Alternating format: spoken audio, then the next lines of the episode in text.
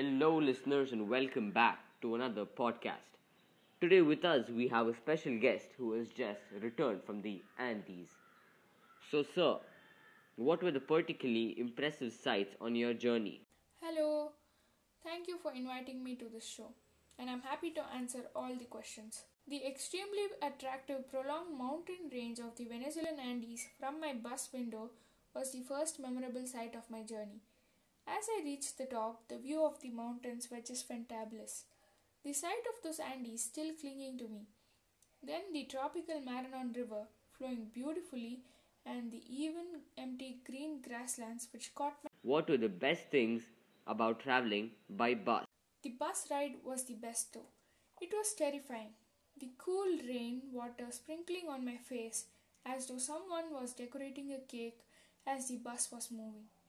The cool breeze gushing towards my face makes me feel all the pains have been taken away with the cool breeze, and it was awesome.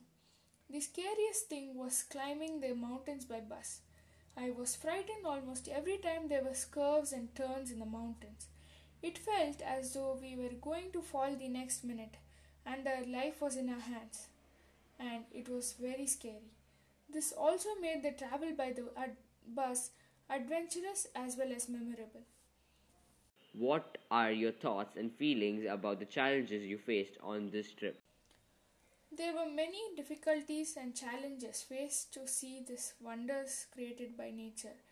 We had to climb 4,500 meters of rocky mountains to see the beauties and the wonders created by the nature, which was worth climbing it. And all the pains were being faded away as we see the beautiful landscape and views from the top view of the mountain, and it was the best.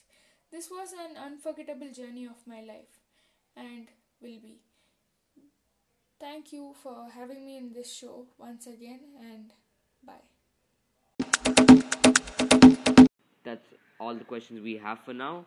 And thanks a lot for listening to our podcast.